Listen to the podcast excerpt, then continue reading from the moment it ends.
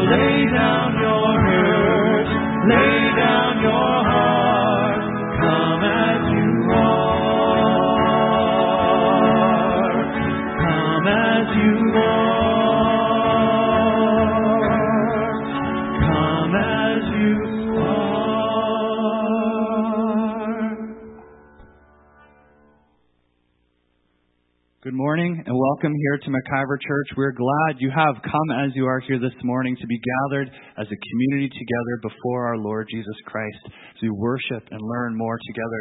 This morning we're continuing in our series, How to Read the Bible, and we're joined by guest Gerald Gerbrandt, who's a professor at CMU here in the city.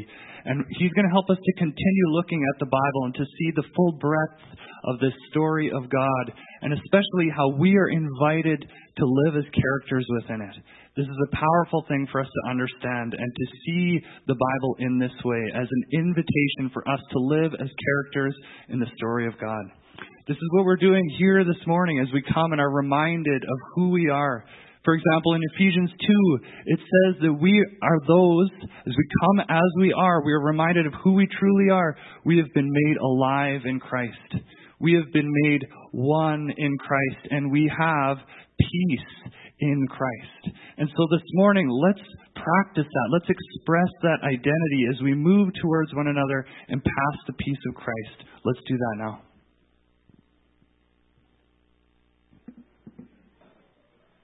Our call to worship this morning comes from Psalm chapter 100. And the psalmist writes these words Shout with joy to the Lord, all the earth. Worship the Lord with gladness. Come before him singing with joy. Acknowledge that the Lord is God. He made us, and we are his. We are his people, the sheep of his pasture. Enter his gates with thanksgiving. Go into his courts with praise. Give thanks to him and praise his name. For the Lord is good. His unfailing love continues forever, and his faithfulness continues to each generation. So let's pray in this way. Lord, this morning we are in awe of you. And this awe cannot be contained, but it needs to be expressed through our lives. It needs to be lived out and animate our bodies. It needs to string our vocal cords into praise. And so would we burst forth with praise for you, our holy God, and call into this praise all the earth in this grand chorus that you are due. All of this is worship that you are due, Lord. This morning, God, would that joy just rise up in our lives of the joy of knowing you, being called by you, of having this identity in you. Lord, would you continue to speak into our hearts this morning and affirm that identity? Cultivate it deep in our lives, Lord, as individuals, as a community, as a people of God called out in your world. Lord, we continue to worship you here this morning with everything we have. We pray in Jesus' name. Amen. So let's do that now. We'll join our voices to continue singing in worship. Any kids who are here this morning, if you'd like to help lead us in that, we have instruments up here at the front, some shakers and flags. You can help lead us. The rest of us, let's stand together and continue to worship.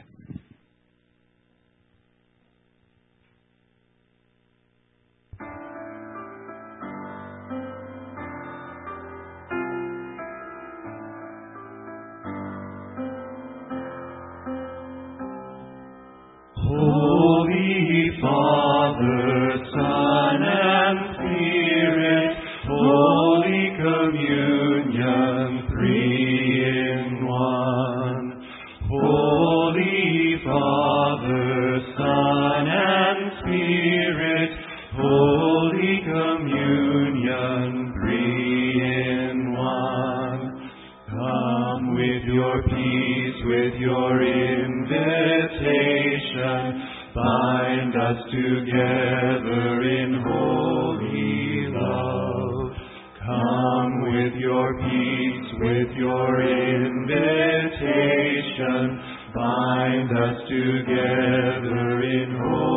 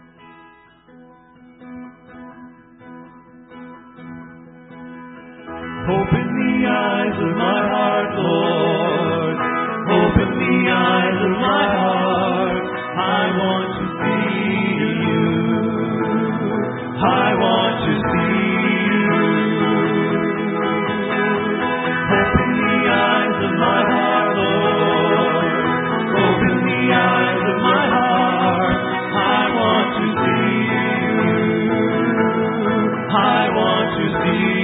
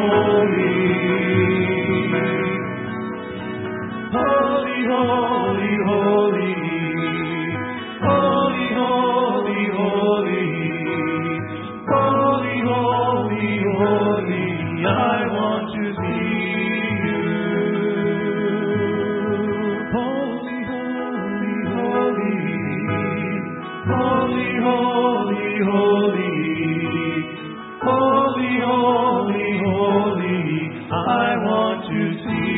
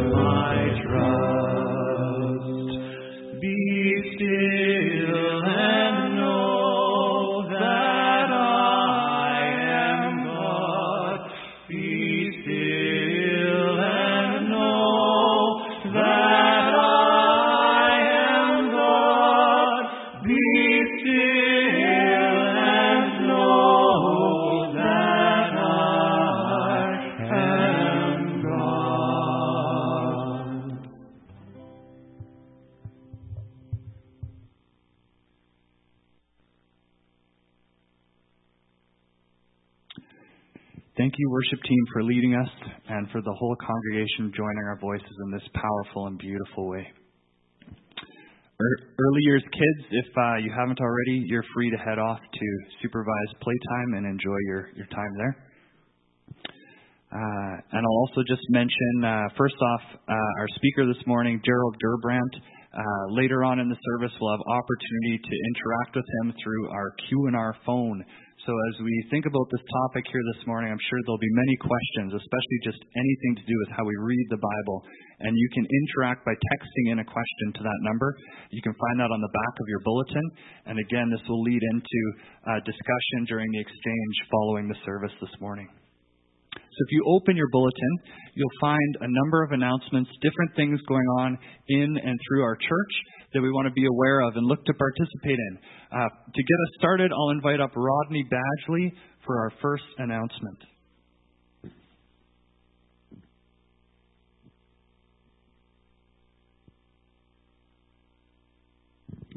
Morning, everybody. Oh, that sounded so great. How many of you been to a men's breakfast? Awesome. We have one coming up this next Saturday, so I'm looking forward to having you all there. We have a couple of young gentlemen that are going to be uh, giving an update from their summer experiences, so I'm, I'm also looking forward to that. But I'm not wearing this because of that, because we're going to be indoors next weekend. But in three weeks' time, after that, we are going to be outdoors for a little bit at the men's retreat. How many of you, over the history of McIvor, have been to a men's retreat? That's a great showing. So I can count on all of you signing up right after the service so that we have a good number on who's participating this year. We are at a new location. Just to give you an idea, we're at Rosa River Bible Camp, which is actually south of the city now by only an hour. It's not a two hour drive like it was to Red Rock. We have car ride share available if you want to sign up and you don't have a vehicle or a means to get there. You can talk to myself or to Ed Giesbrecht, who is my partner in crime behind the videographer stuff there. So you can speak to either of us. The sign up is out in the foyer. You can sign up there.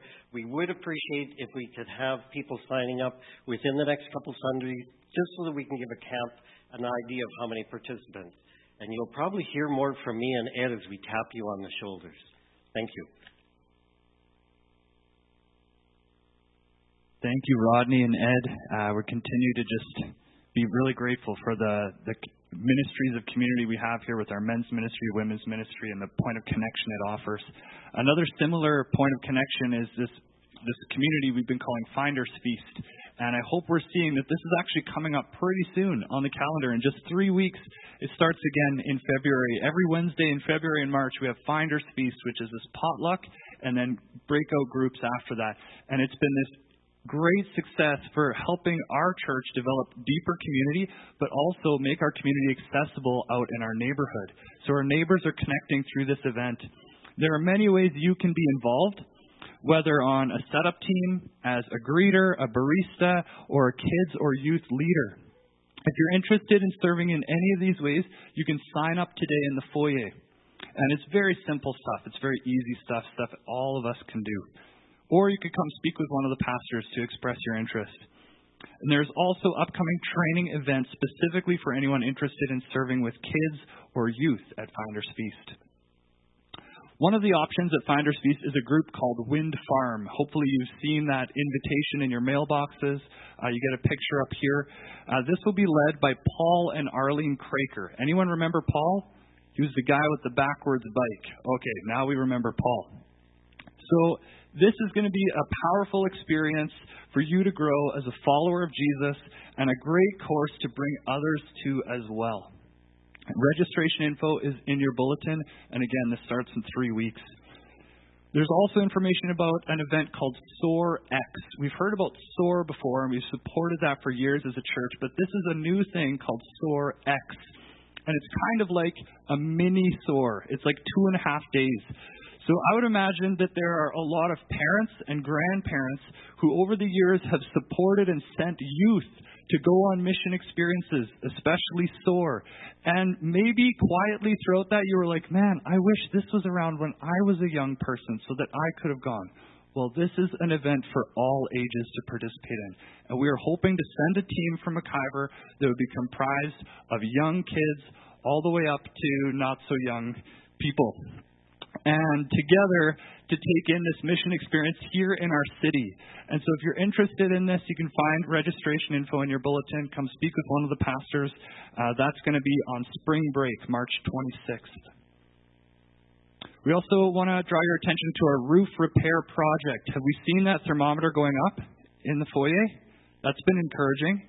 But one thing to note is we're almost there. And so there's probably some of you who are like, oh, yeah, I wanted to be a part of that. Because it's going to happen soon that that roof is going to be in place and we won't have this fundraiser anymore. And it will be too late. It will be too late to participate in that. And you'll be saying, hey, I, I wanted to be, say I was a part of raising the roof. Well, act now. Act today and be a part of this awesome project. There's still time. And so, as we keep in mind all of these different announcements of things going on in the, the programs, the activities of our church, we also want to pay attention to the people, the community of our church, and what's going on in our lives. Uh, we recognize our grief in this past week with the loss of Peter Willems. We express our condolences, especially to his wife Betty and to the rest of the family. Uh, the funeral will be taking place here today at 2 o'clock and so that's open for anyone who would like to, to come back to church, uh, be a part of that, uh, that service. As we move into a time of prayer, let's remind ourselves of the story that we have been invited into, especially as we've had varied experiences throughout our past week in our own lives, uh, in, our, in our world. Uh, we need to remind ourselves of who God is, who we are, and the story that we live in. And so there's some words that are, are going to appear on the screen, and it's something we can give voice to together this morning. Uh, your part will appear in bold font, but let's say and reflect on these words. We are the church that lives into God's future today. A church united across space and time. A church of many races, languages, and ethnicities a church that lives by the work of God in Christ, that was, is now, and is still to come. The one who is seated on the throne says to us, See, I am making all things new, a new heaven and a new earth, where the home of God is among God's people. God's future is epic, and it's good news. Remember God's future, for this is our story. So, as we move into a time of prayer now, as we lift up our hearts this morning, this will be structured by the Lord's Prayer. When you hear me pray, Our Father in heaven, this is a cue where you can respond with the next line of the Lord's Prayer. So let's practice the first line Our Father in heaven, hallowed be your name. That's how our prayer will proceed. Jesus, we are amazed by the kingdom that you proclaimed and the identity you have given us as citizens of your kingdom. We lift up our hearts to you now and join in your prayer. Our Father in heaven, hallowed be your name. Lord, would we always be in awe of you? We can so often get distracted and, and self centered but God, would we turn our attention back to you and see the holiness, the magnificence of who you are? Would that fill our lives, this awe and worship of you? We are especially amazed at the gift of relationship, to know you, this transcendent God who has stepped in and entered our lives. That you, the holy God of all creation, have invited us into intimate relationship with yourself. So we continue to pray, Our Father in heaven, your kingdom come, your will be done on earth as it is in heaven. Lord, give us kingdom eyes to see in new ways, kingdom imagination to dream beyond destruction's determination. Even in the events of this past week that have gripped us, there's deep pain, disorienting loss, and despairing news that challenges our hope. Even in the midst of this, of all of this reality, would you strengthen us, Lord?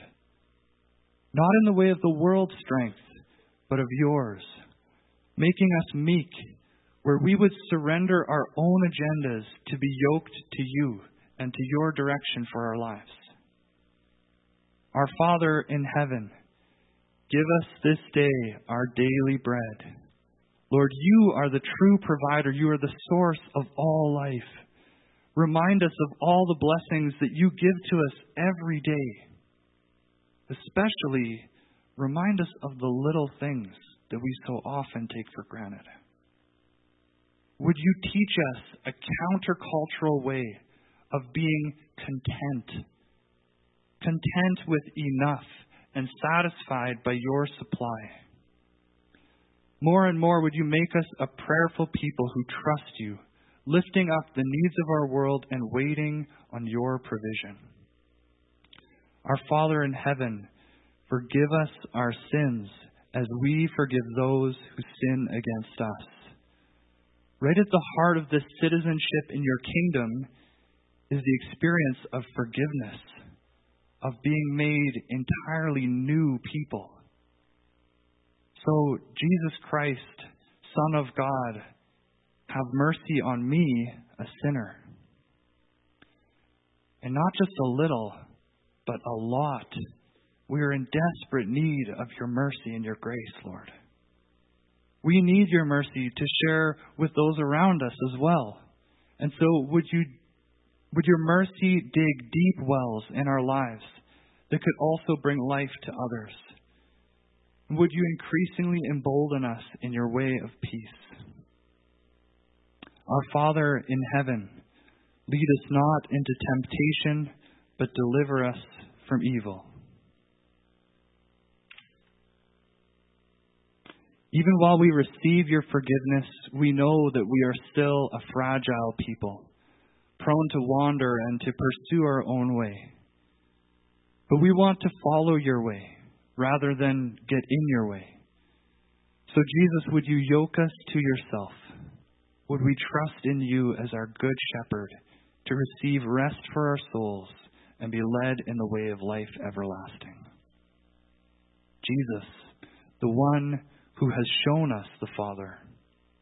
In all of these things, would you continue to show us how yours truly is the kingdom, the power, and the glory forever and ever? Amen. So we continue in this space of prayer, of relationship with God, of bringing our worship to Him this morning as we consider our financial offering. We often like to pull out our phones and our wallets. We maybe don't like it, but it's a good reminder of the gifts that God has placed in our lives. And I always call us to steward those gifts. And so we remind ourselves the earth is the Lord's and everything in it. Would He receive and bless this morning's offering?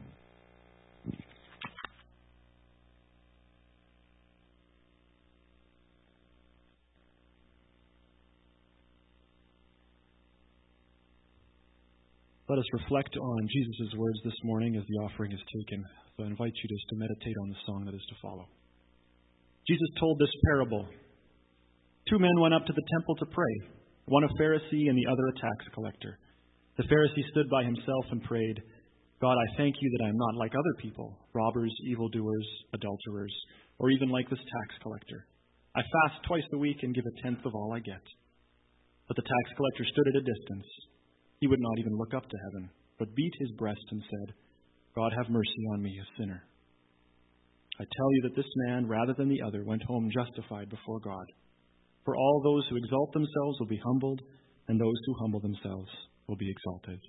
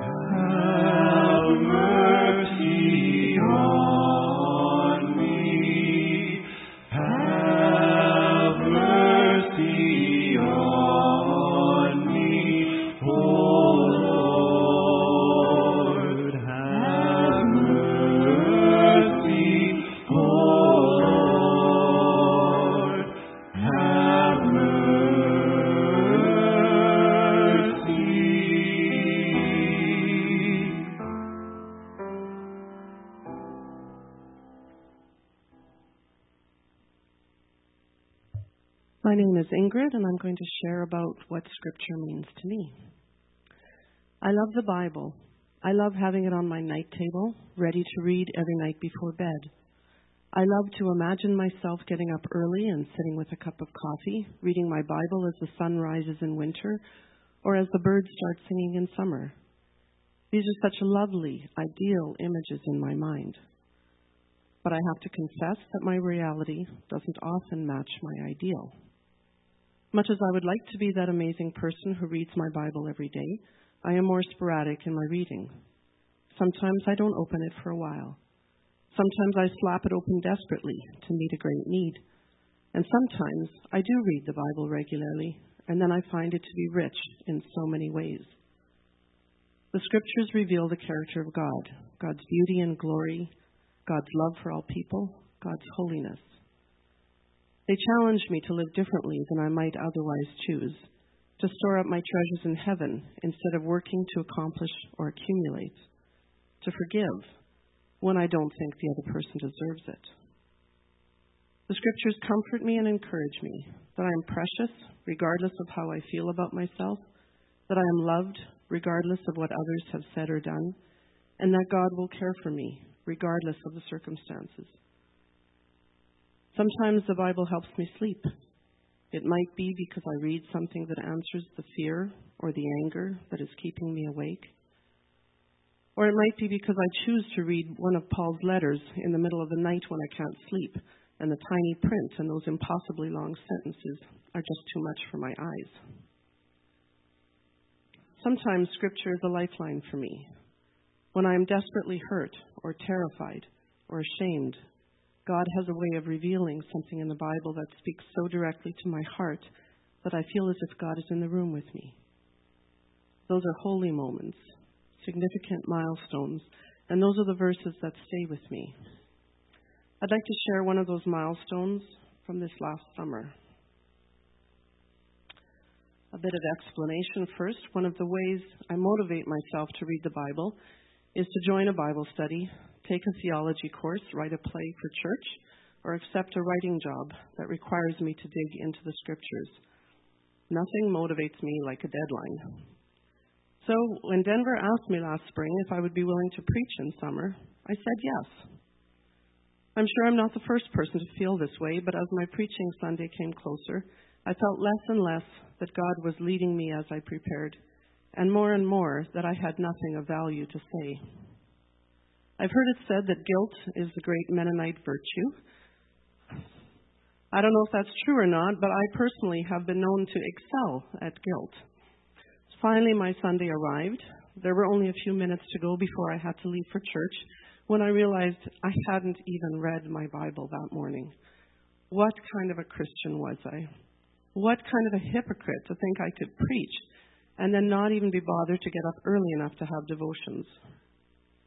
God has shown me so many times that exactly who I am is exactly what God loves about me. But somehow, in my nervousness that morning, I was quick to believe that once again I wasn't good enough. I quickly found my Bible so I could throw it open and read something, anything, so I wouldn't arrive at church like a hypocrite.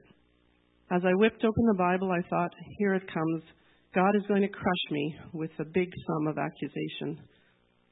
I truly expected the worst as I let my eyes find a place on the open page. With fear and trembling, I read from 1 John chapter 3. How great is the love the Father has lavished on us that we should be called the children of God. And with those beautiful words, the presence of God filled the space around me, and all my gut wrenching insecurity disappeared. When I am at my best, Scripture is rich and full of wisdom. And when I am at my worst, it is alive with God's grace to me. Thank you, Ingrid. All right, so this morning's scripture reading is comprised of many passages that together form touch, touch points in the story of the Bible. You can find the references for these uh, in this morning's bulletin insert. The title is God's Love Affair with the World, Scripture Readings, and all the references are on there. I will not be reading those references. In the beginning, God created the heaven and the earth. The Lord saw that the wickedness of humankind was great in the earth, and that every inclination of the thoughts of their hearts was only evil continually. Now the Lord said to Abram, Go from your country and your kindred and your father's house to the land that I will show you. I will make of you a great nation, and I will bless you and make your name great, so that you will be a blessing.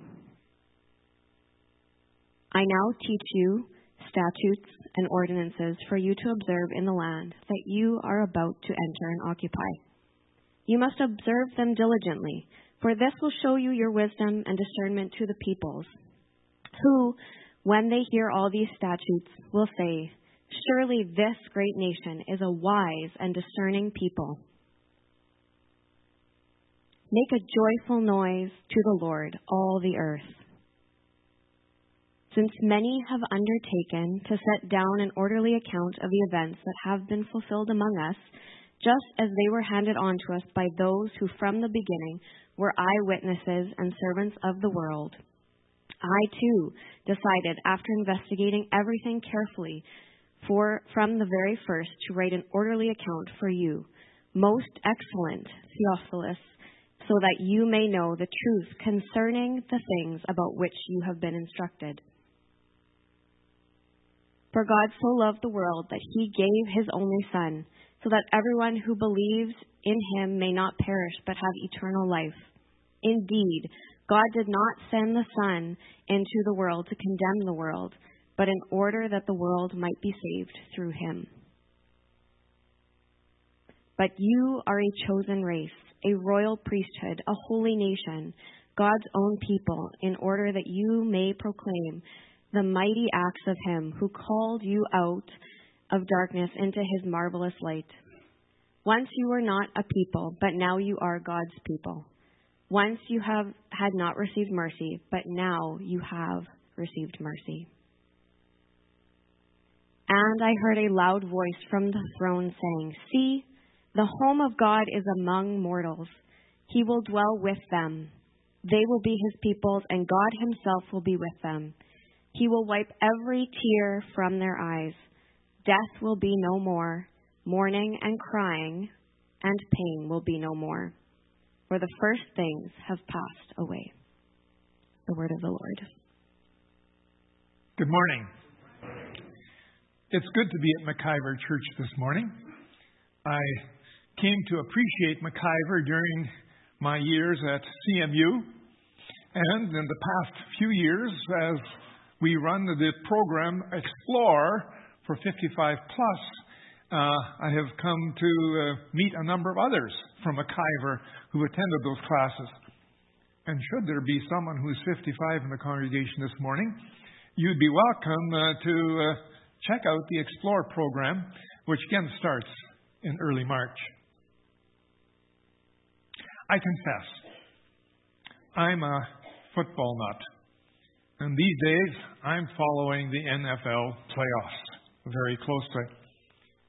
Now, it doesn't happen as much anymore, but some of you may remember some years ago when you watched a football game on television, and especially when uh, perhaps someone was trying to kick a field goal or a convert after a touchdown, when the camera would look right down the field through the goalposts someone in the end zone would hold up a large sign that said John 3:16. You remember? Well, I'm not sure that's the way of witnessing I feel most comfortable with. Apparently, someone by the name of Roland Stewart introduced that way of promoting the gospel. But I don't think he could have chosen a better verse. John 3:16 for God so loved the world. That's the center of the story of Jesus. But I also believe it's the center of the story of the whole Bible. The Bible is the story of God's love for the world, how God expresses that love, and how people respond to that love, and how we might respond to it.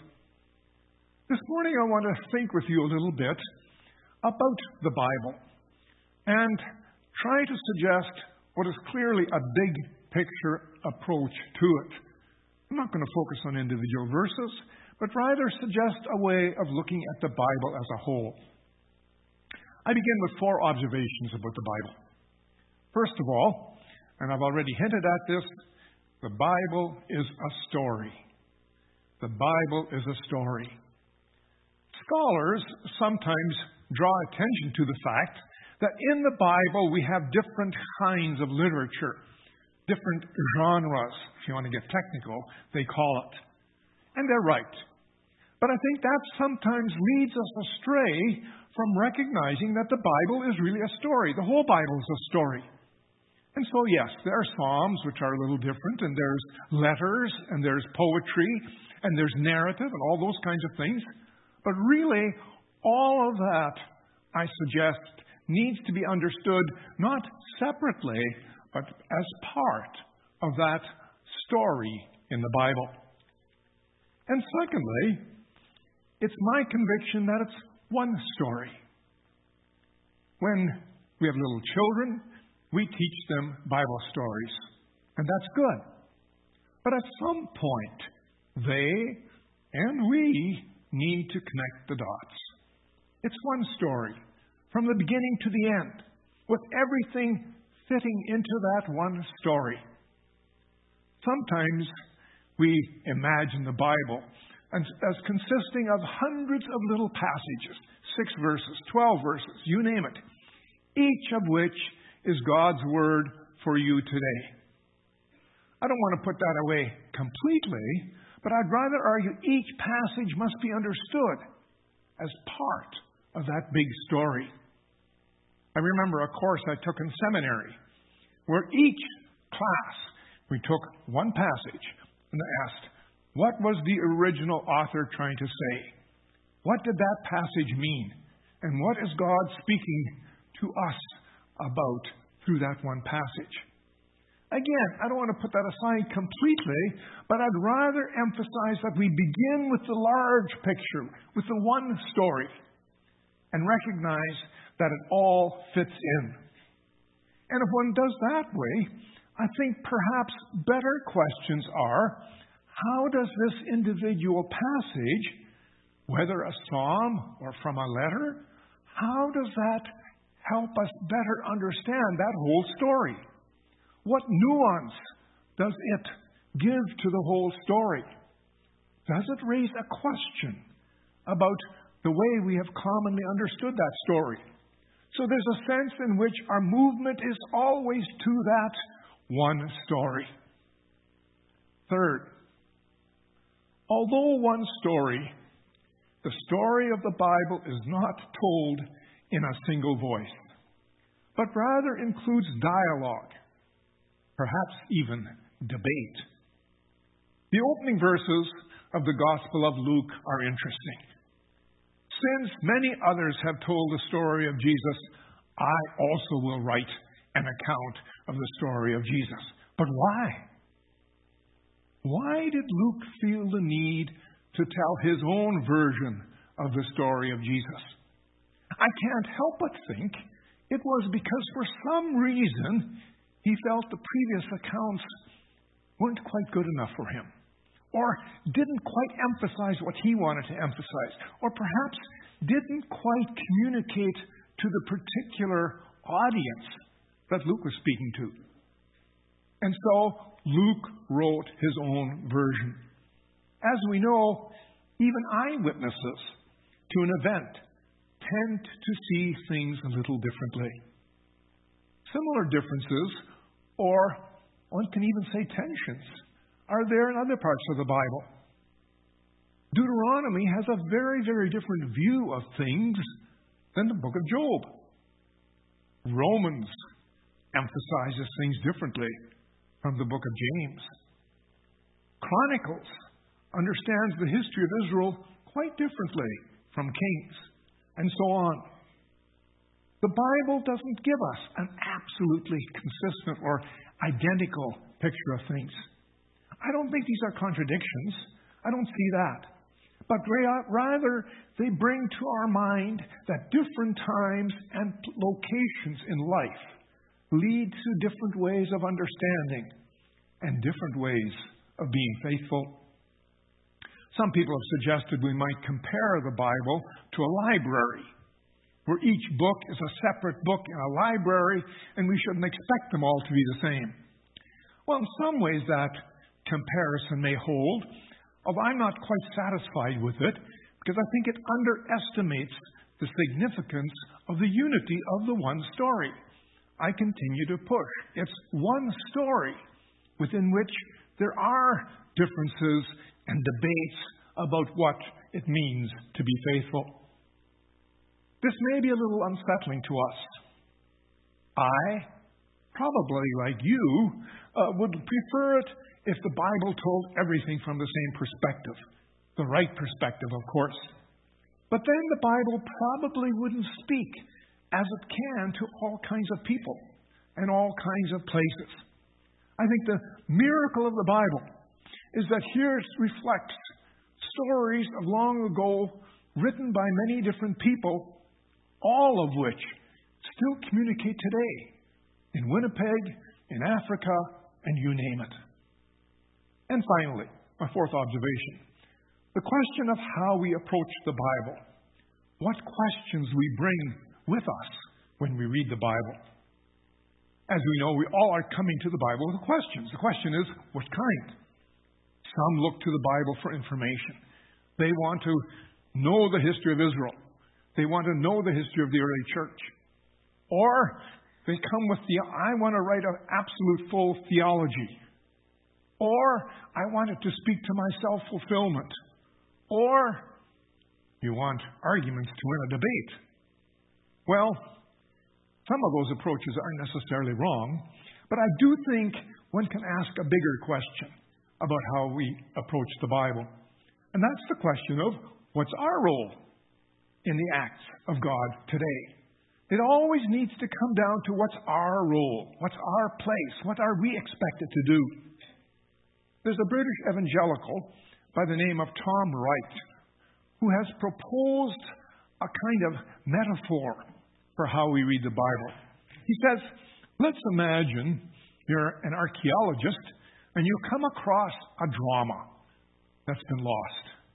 And so you read it, and you discover that the last act is missing. If it's a Shakespearean drama, you might have four acts. But there's five, Act five that needs to be done. You now have the responsibility of performing Act five in the drama using all your imagination, using all your creativity. But you need to perform that last act in a manner consistent with the themes and the plot and the characterization of the first four acts. Now go to it. I find that a very helpful metaphor or a very helpful uh, idea to push our imagination. And I've worked with it quite a bit in thinking about the Bible. In your bulletins this morning, you saw this little half page insert, and on the other side of the, of the where the scripture passages are read is my attempt to try to put the Bible into a drama, stimulated by the idea that Tom Wright proposed. And you'll notice the way I do it, I have the drama enclosed in a frame. The opening frame is Genesis 1 to 11, with an arrow that it continues through the whole Bible, really. And the opening frame presents to us the world within which they and we perform the drama. It gives us the foundations of the drama. Now, there's lots in Genesis 1 to 11, and I can't in any way go into it in detail, but I'll mention four themes. One, God is the creator and sustainer of all. We see that in Genesis 1 to 11. It's still there. Two, we have been created in the image of God with the responsibility to represent God in the world. Three, we mess up. Just remember the story of Adam and Eve, and Cain and Abel, and the flood. We humans invariably mess up. Or God doesn't quit on us. God doesn't give up on us, but keeps working, always working with mercy and grace towards reconciliation. And so the story of the flood ends with the rainbow in the sky. That's the world of the drama. It's the world of Israel. It's the world of Jesus Christ. It's the world of 2020. Still there. On the other end of the drama is Revelation 21 22. New heaven and a new earth. That's the end towards which the drama is moving. At the end, and we can't describe in great detail what that will be, but in the end, God will act again to make things right. God will overcome death. God will wipe away our tears. God will live with us. So we don't need an intermediary. So the whole drama takes place in the world as described by Genesis 1 to 11. The whole drama takes place with the confidence driven forward that in the end, God will make things right. And then the drama has three acts in my version. Wright had five, but I think three is a little more helpful. Act one is Act one then is the story of God acting in the Old Testament. God responds to human messing up by calling Abram and Sarah and making out of them a nation, a special people. God, in other words, God's way of acting in the world in response to our messing up is to create a people. One could say the first act of creation is the creation of the world. The second act of creation is the creation of Israel. And so that people is called to bless all peoples. The verses in Deuteronomy say that the laws were given to you so you could live a life that is life giving and blessed, but also that through you, other nations can see what a wise and loving God you have. But, alas, Act 1 isn't a happy act. The truth is that despite God leading Israel out of Egypt and delivering them and giving them the promised land, despite sending prophet after prophet to remind the people, they forget God. They go after other gods.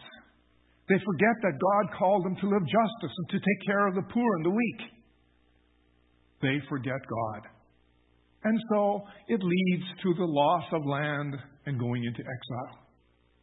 After exile, they come back, and there is a kind of restor- restoration and even a kind of recommitment to God.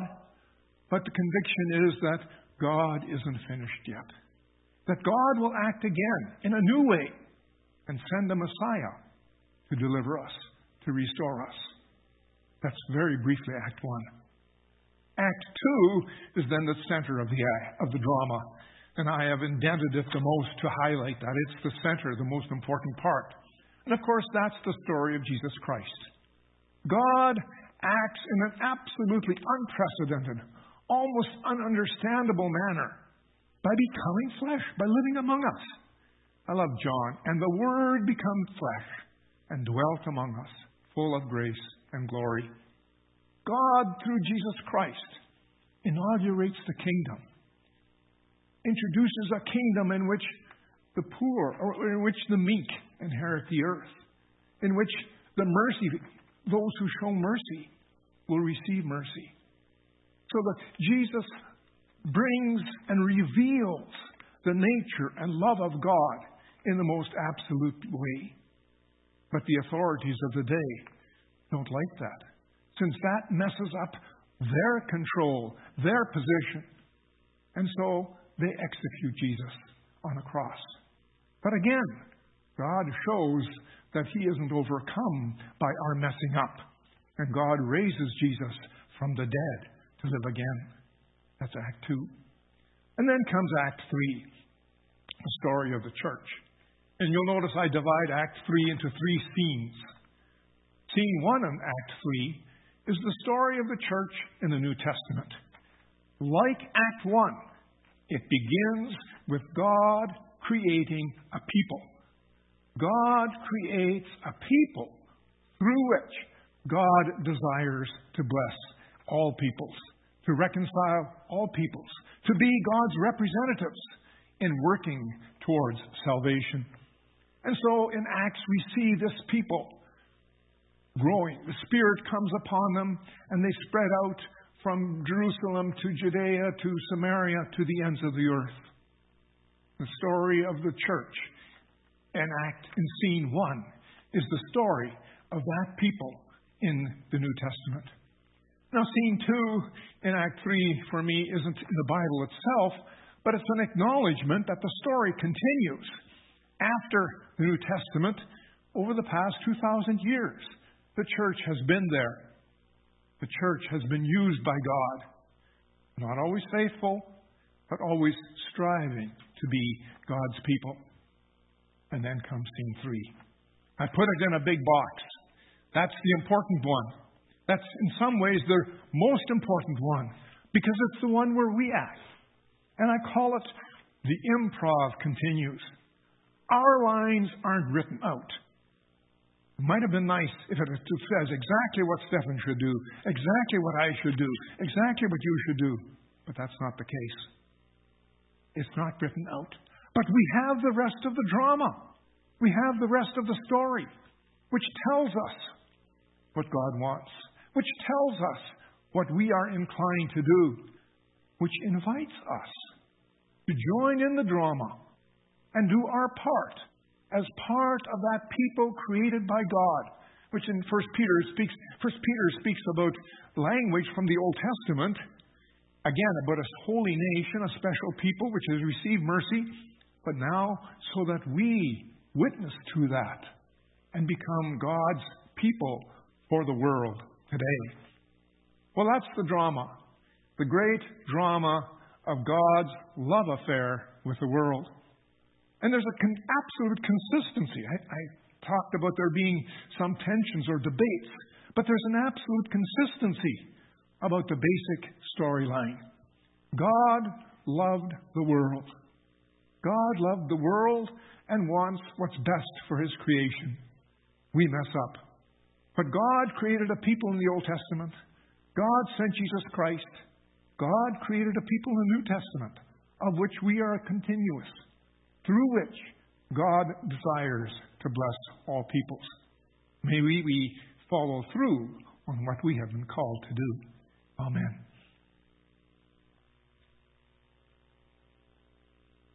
Let us respond to that call to follow through by singing song I invite you to stand as we sing.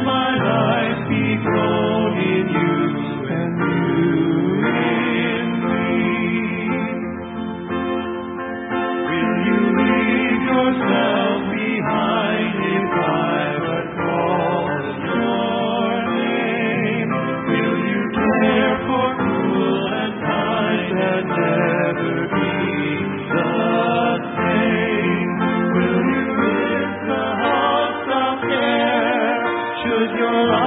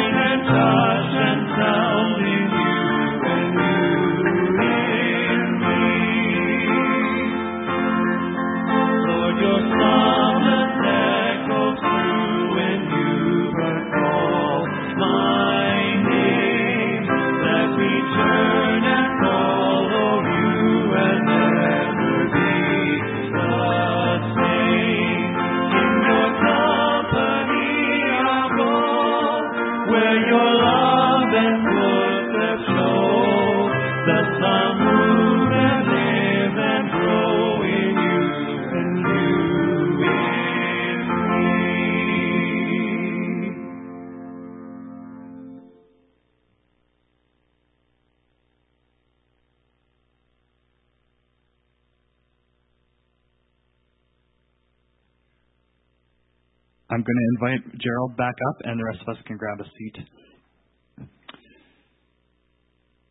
So, a few questions came in uh, to the cell phone, and we want to just continue to uh, interact. And one thing Gerald mentioned was this dialogue that occurs within the story of God. And even as we are in this act today, we continue that dialogue together, and we pay attention how God is speaking through that dialogue. So, here we go.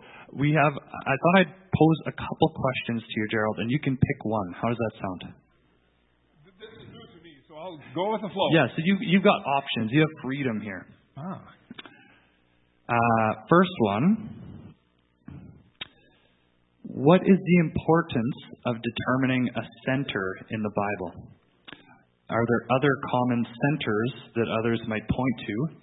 And what shifts between these perspectives? What emphasis shifts? That's one question. Okay? Count it. And here's the, the second question that you have the choice between. Are there any practical approaches we need to emphasize today in order to train ourselves and others for this faithful improvisation?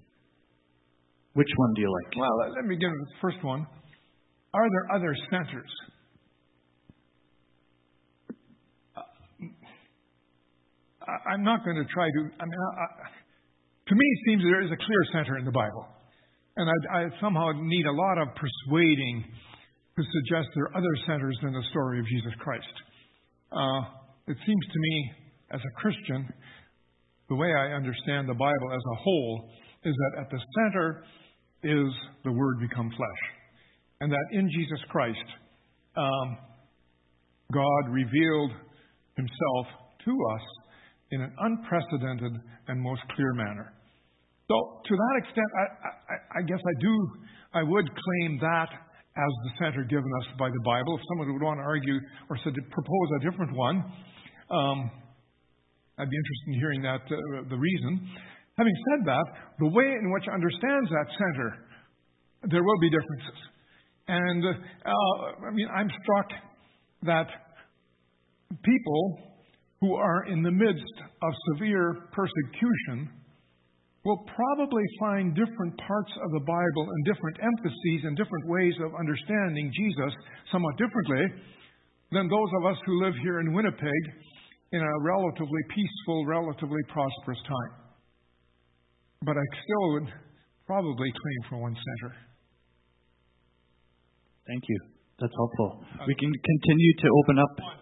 Adequately to the question. No, that's that's very good. Thank you. For your first time, that was an A plus. So you can grab a seat, and the rest of us we're going to stand together. Uh, any kids and youth, you're free now to head off to uh, Kids and Youth Exchange. And let's close with these words from Ephesians chapter 3. Christ will make his home in your hearts as you trust in him.